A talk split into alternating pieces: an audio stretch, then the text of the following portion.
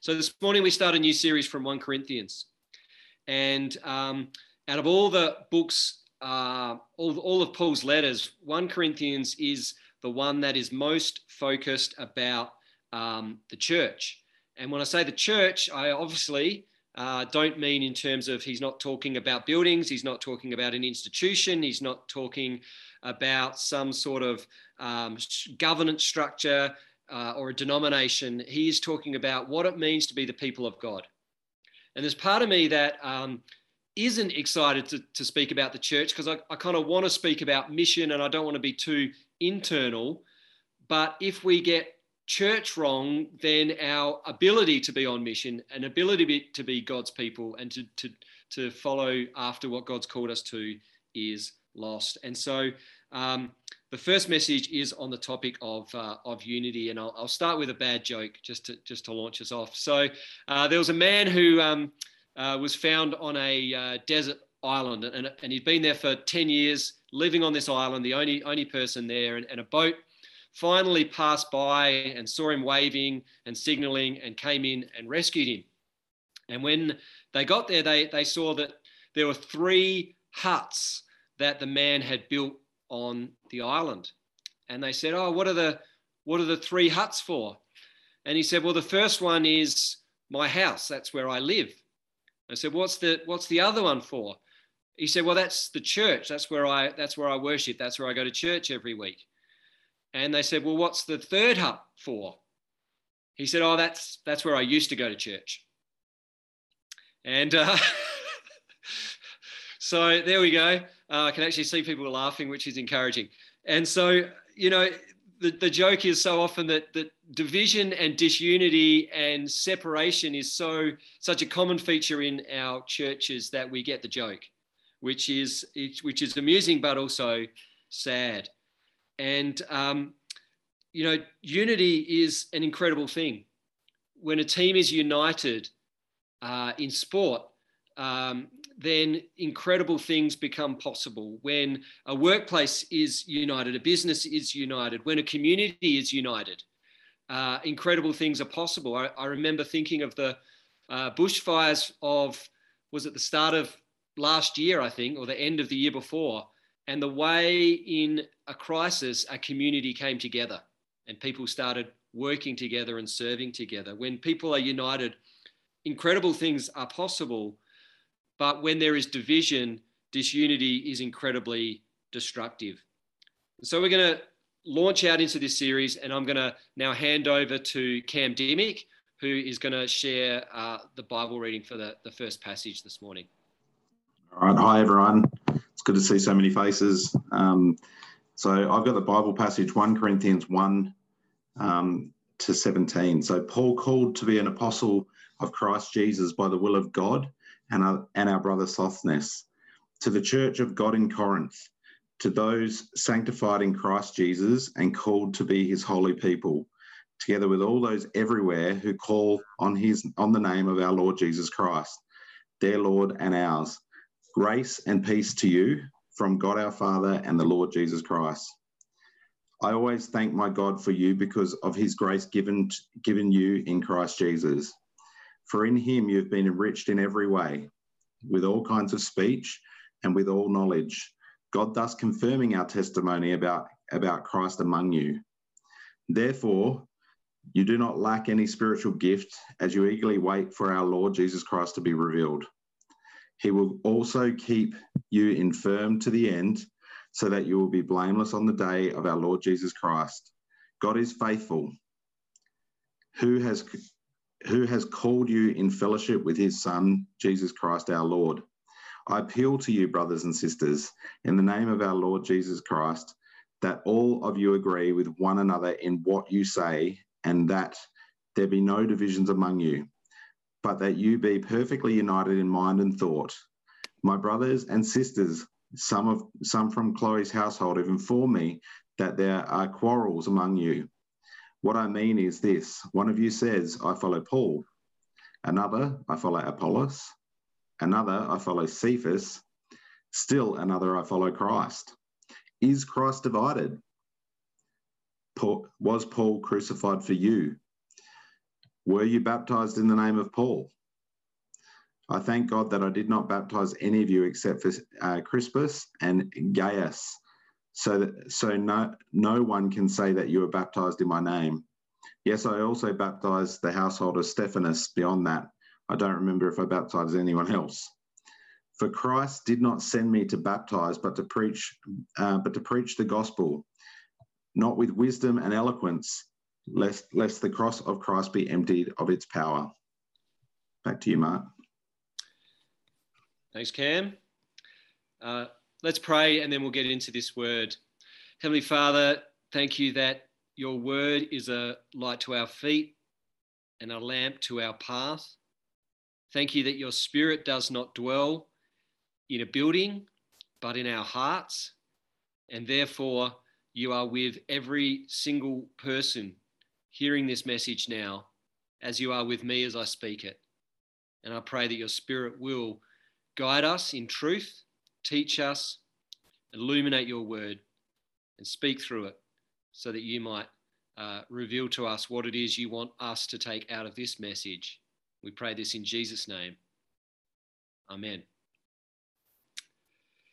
So let me uh, kind of work through this verse by verse. Uh, the first three verses set the scene for the whole book, and I'm just going to kind of set the scene for the series, and then I'll speak about the issue that Paul raises. Uh, to start with the very basic thing, who wrote this book? Well, it's the Apostle Paul. And I think every time I start a series written by Paul, I want to remind myself and I want to remind us about the miracle of the fact that the person who wrote most of the New Testament, the Apostle Paul, was actually the same guy who, before he encountered Jesus, was persecuting the church, sending Christians to prison. And it's recorded that the first Christian who was martyred, Stephen, it was Paul, or as he was known then, Saul, who was standing there giving his approval for the execution of this guy, Stephen. And that man, the man who most passionately wanted to persecute the church, met Jesus, had his life changed, and then became the person who God used to take the gospel out to the Gentiles, of whom we are amongst those people. And for me, that's just an awesome thing to remind us of how God can actually bring an incredible transformation in someone's life. And so we're reminded of that as we start this letter. It's also by uh, a, the letters by a guy called Sosthenes, who was a uh, probably a, uh, someone working with Paul. He may have been the person who who wrote this, because often Paul would speak out and someone would actually scribe and write it down. Uh, we don't know too much about this guy. Um, and and Paul was an apostle, which means he's a leader. He's someone appointed to preach uh, the gospel and someone who has known Jesus and encountered Jesus. And uh, he's writing to the church in Corinth. And so to really understand Corinthians, we need to understand uh, what was going on in this city. And also, uh, I kind of want to describe it as the tale of two cities. You've got the city of Corinth, and then Paul's writing to the, the church. So it's like a community within a community. The, the church is always a people within a people, a community within a community, or a city within a city. Uh, the church uh, each local church is situated in a context of a wider culture. And that culture is all around us. We're part of it, we're in it, but we're called not to be belonging to it at, at one level. So we're, we're meant to be in it, but not of it. Corinth was uh, an influential city. It was the, probably the fourth largest city in the Roman Empire at the time. And it was uh, strategically located on trade routes. And for that reason, it was a city that people from all over the Roman Empire moved to, making it multicultural, cosmopolitan, uh, wealthy, and successful. And so it was a, a place where people had a lot of wealth, but it was also widely known for uh, its licentiousness, which is to say, its kind of uh, sexual promiscuity and its immorality. Uh, so much so that the Roman Empire, which was not a particularly moral place, there was a saying in there that if someone was behaving in a very immoral way, um, you could, it was said of that person, oh, they're, they're behaving like a Corinthian. Okay. So that was kind of like the ultimate sort of uh, way of saying someone's really, really behaving badly, uh, immorally, wildly. They're behaving like a Corinthian. And so that's the culture of the city that, uh, that this church has been birthed into a church where people are wealthy, successful, proud, but also a huge amount of kind of sexual promiscuity, immorality all around the city. And so we have this contrast between the culture of the city and the culture of the church. The city are, are people ignorant of the one true God, but the church are people who have come to know God. Uh, the city does not know Jesus or his gospel. The church uh, has known, come to know the gospel. Uh, the city are living for self. The church are called to live for the glory of God. And the, the city is, is empowered simply in their own uh, means and will and strength, but the church is empowered by the Holy Spirit. We have this contrast, and the, the call of the church is to be an influence on the city. Uh, the church is called to be a light a light to the city, uh, to show them Jesus. But what's actually happening in Corinth, as we get into the letter, we'll see this, is that the opposite is happening. The church is being influenced by the city rather than the, the, the church influencing the city, if that makes sense. The church, uh, the culture of the city is seeping into the church. And so everything that is evident in the city around it is actually being practiced in the church. And it's interesting that when we look at some of the stuff that's happening in this in the church in Corinth, some of the stuff is things that that aren't happening in our church. And it might be easy for us to think, well, you know, gosh, that would never happen in our church. You know, people are going to, to communion and to services in Corinth and in the church there, and they're getting drunk with the wine set aside for communion. And there's kind of some stuff happening in terms of uh, sexually that is just really, really off. And, and we don't see that in our church. But the core issue about the fact that the church is so easily influenced by its surrounding culture is something we've got to battle against today. That the, the, the, the culture of our city so easily influences how we live as Christians. And that's exactly the problem that they're facing. So we are, we are um, we are a people who are um, Adelaideans, those of us who live in Adelaide. We are Australians. We are hills dwellers. Uh, and we are part of that community. But we are not meant to be the ones being shaped by that community. We are the ones who are meant to be a light to our community, taking the love of Jesus, the compassion of, of God, the, the hope of the gospel out into our world. So, coming back to Paul and Corinth, uh, Paul had planted the church in Corinth.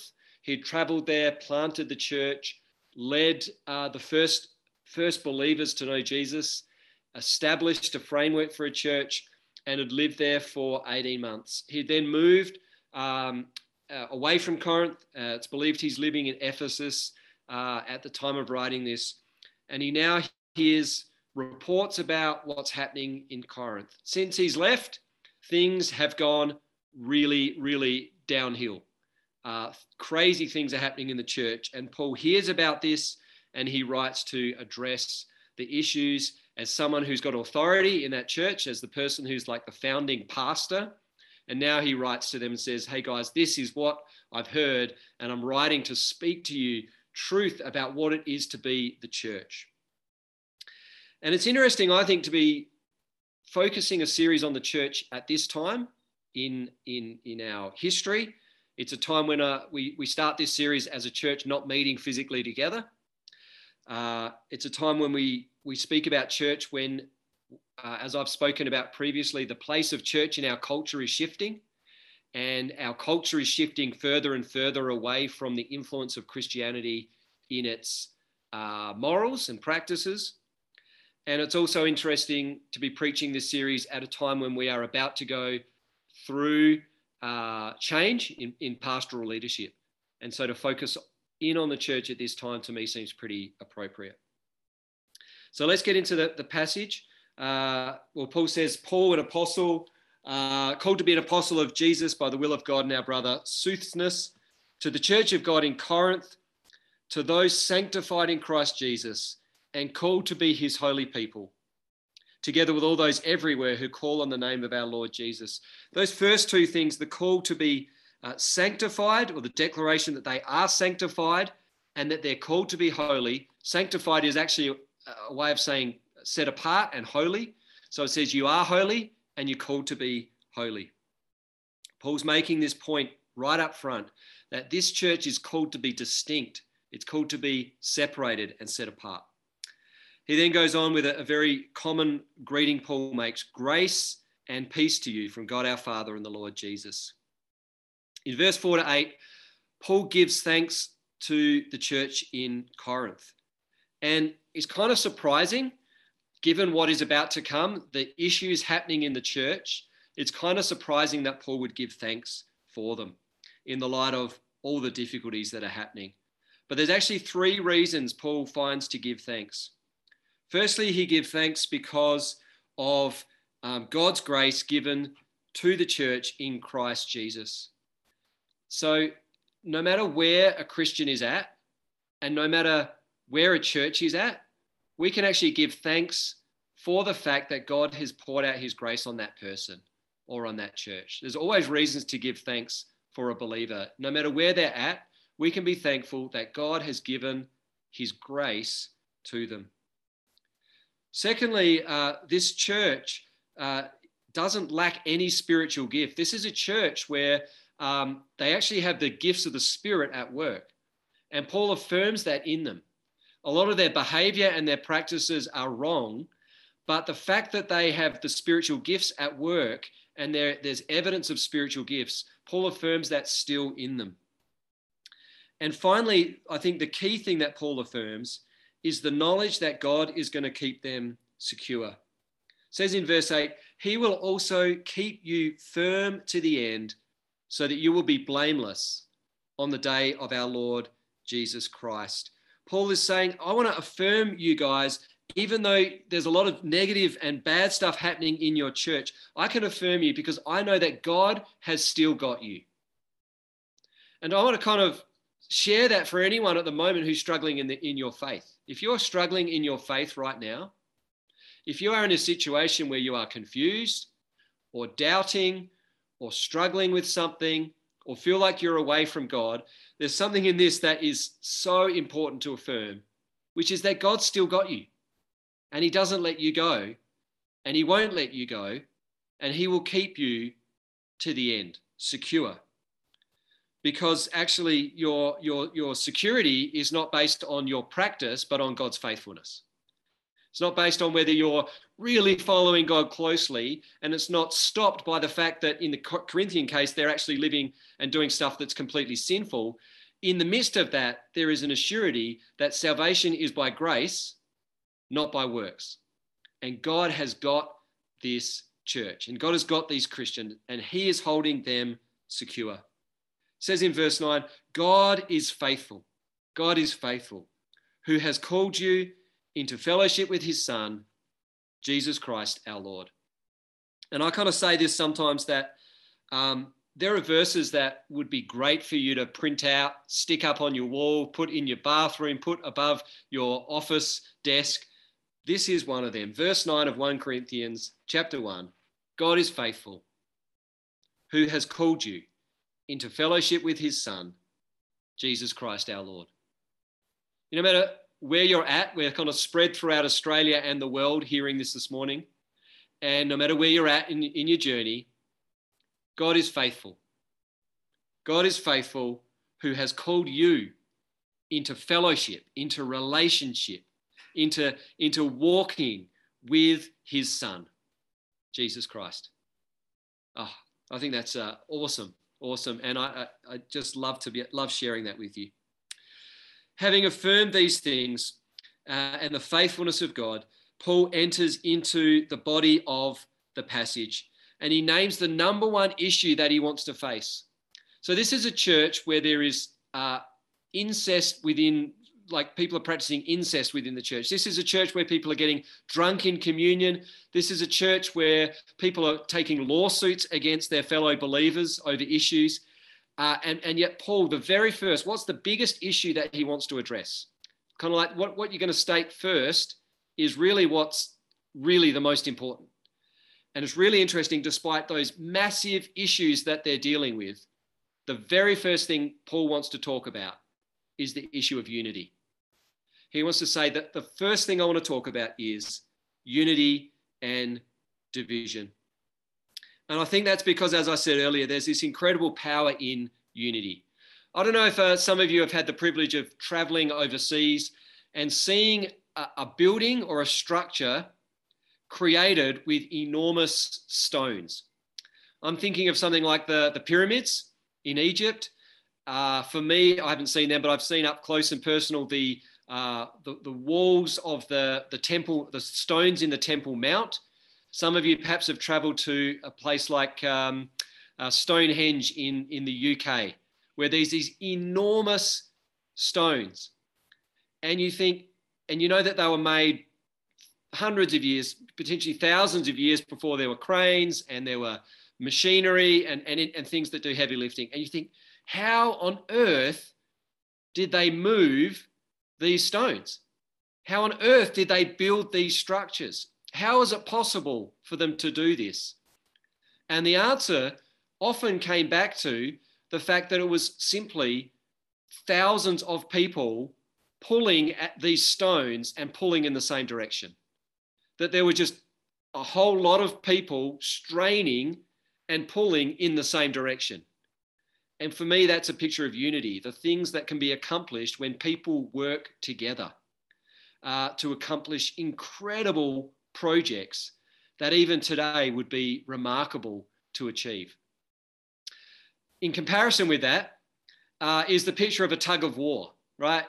Who's done a tug of war before and been part of that?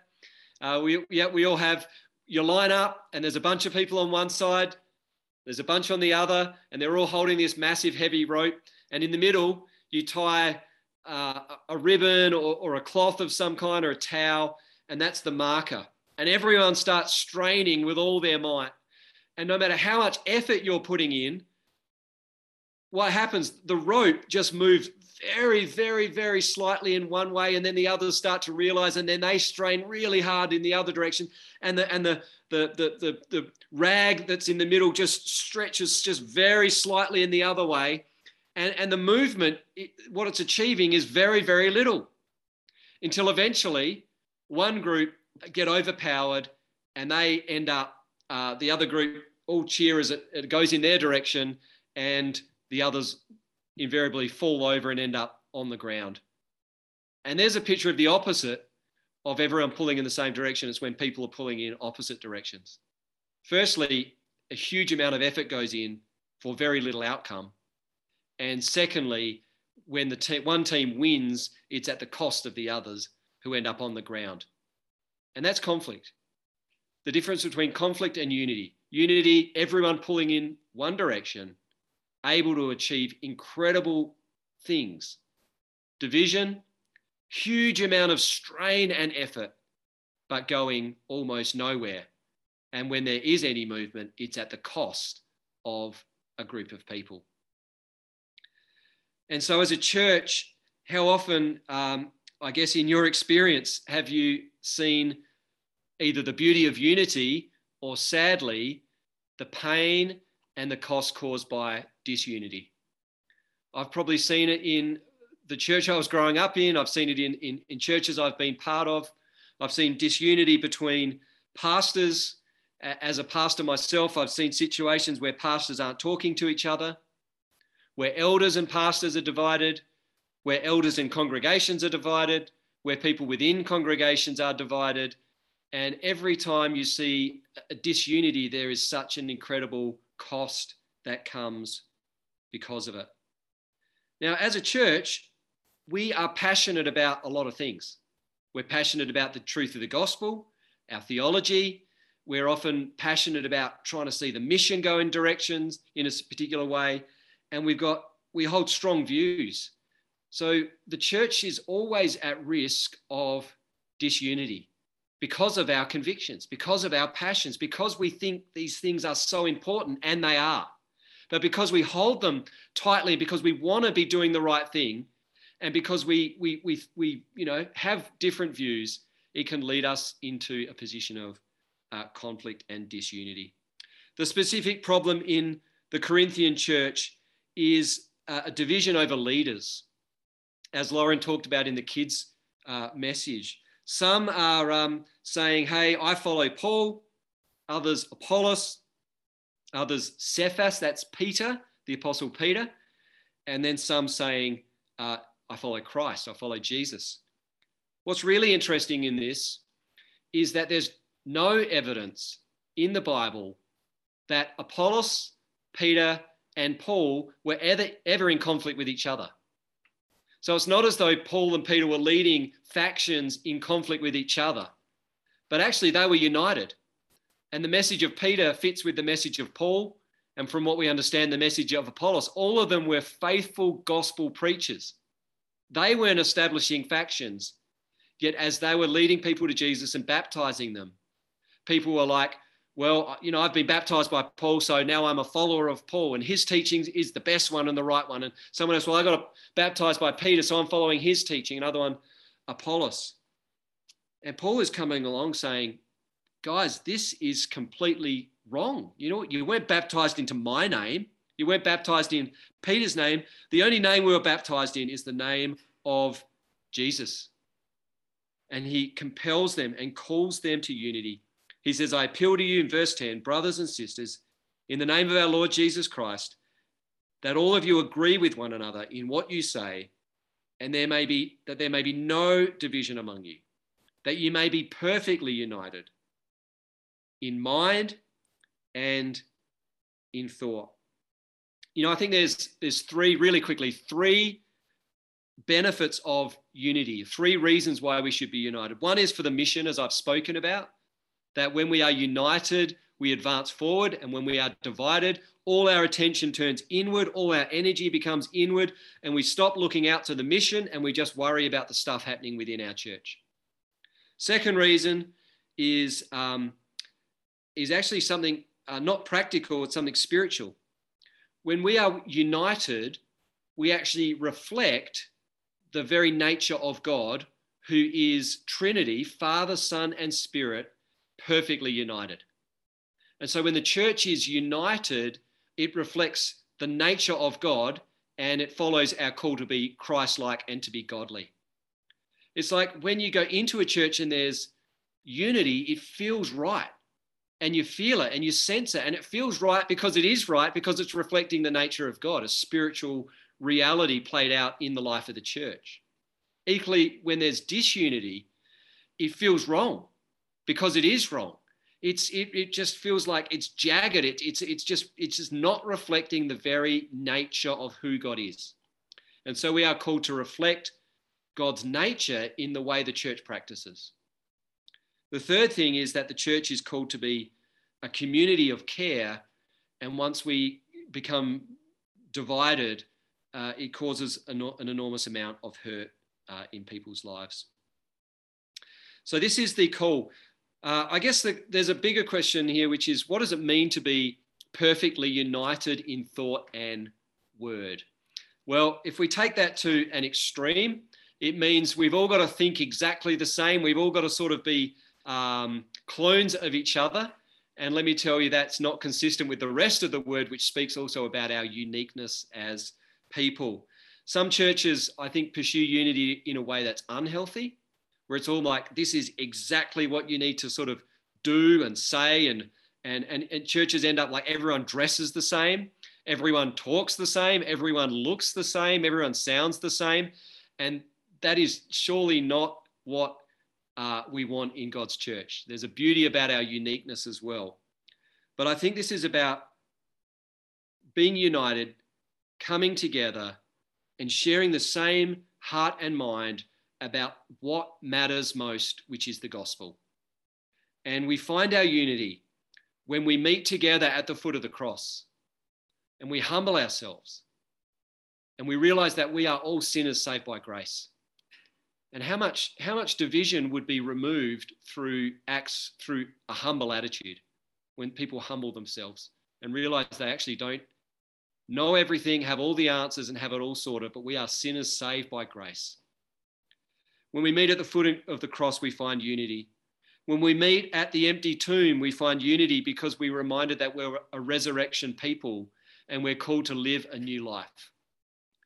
When we meet at the place where Jesus gave his great commission, we are united in purpose, in this commission to take the gospel to the world.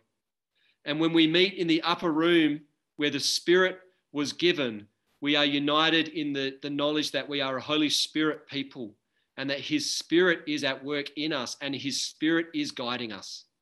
And when we allow the Spirit to speak to us, He will bring us together in unity.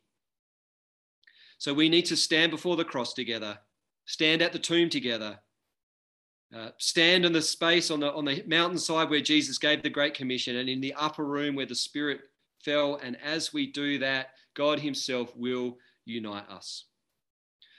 I guess I finished this morning by, um, I guess, just sharing that, that, the timing of this message, as I said, is really interesting. Someone shared with me when I announced um, my resignation as pastor. They said one of the, the the things that they're so thankful for is that we've we've just come through a great season of unity as a church that the past 10 years has been a time where there's been fantastic unity. And I guess I close out this message by drawing us back to the fact that unity doesn't just happen. Unity is something we need to keep praying for, pursuing, uh, humbling ourselves uh, amongst each other so that we might achieve unity as a church as God brings it out.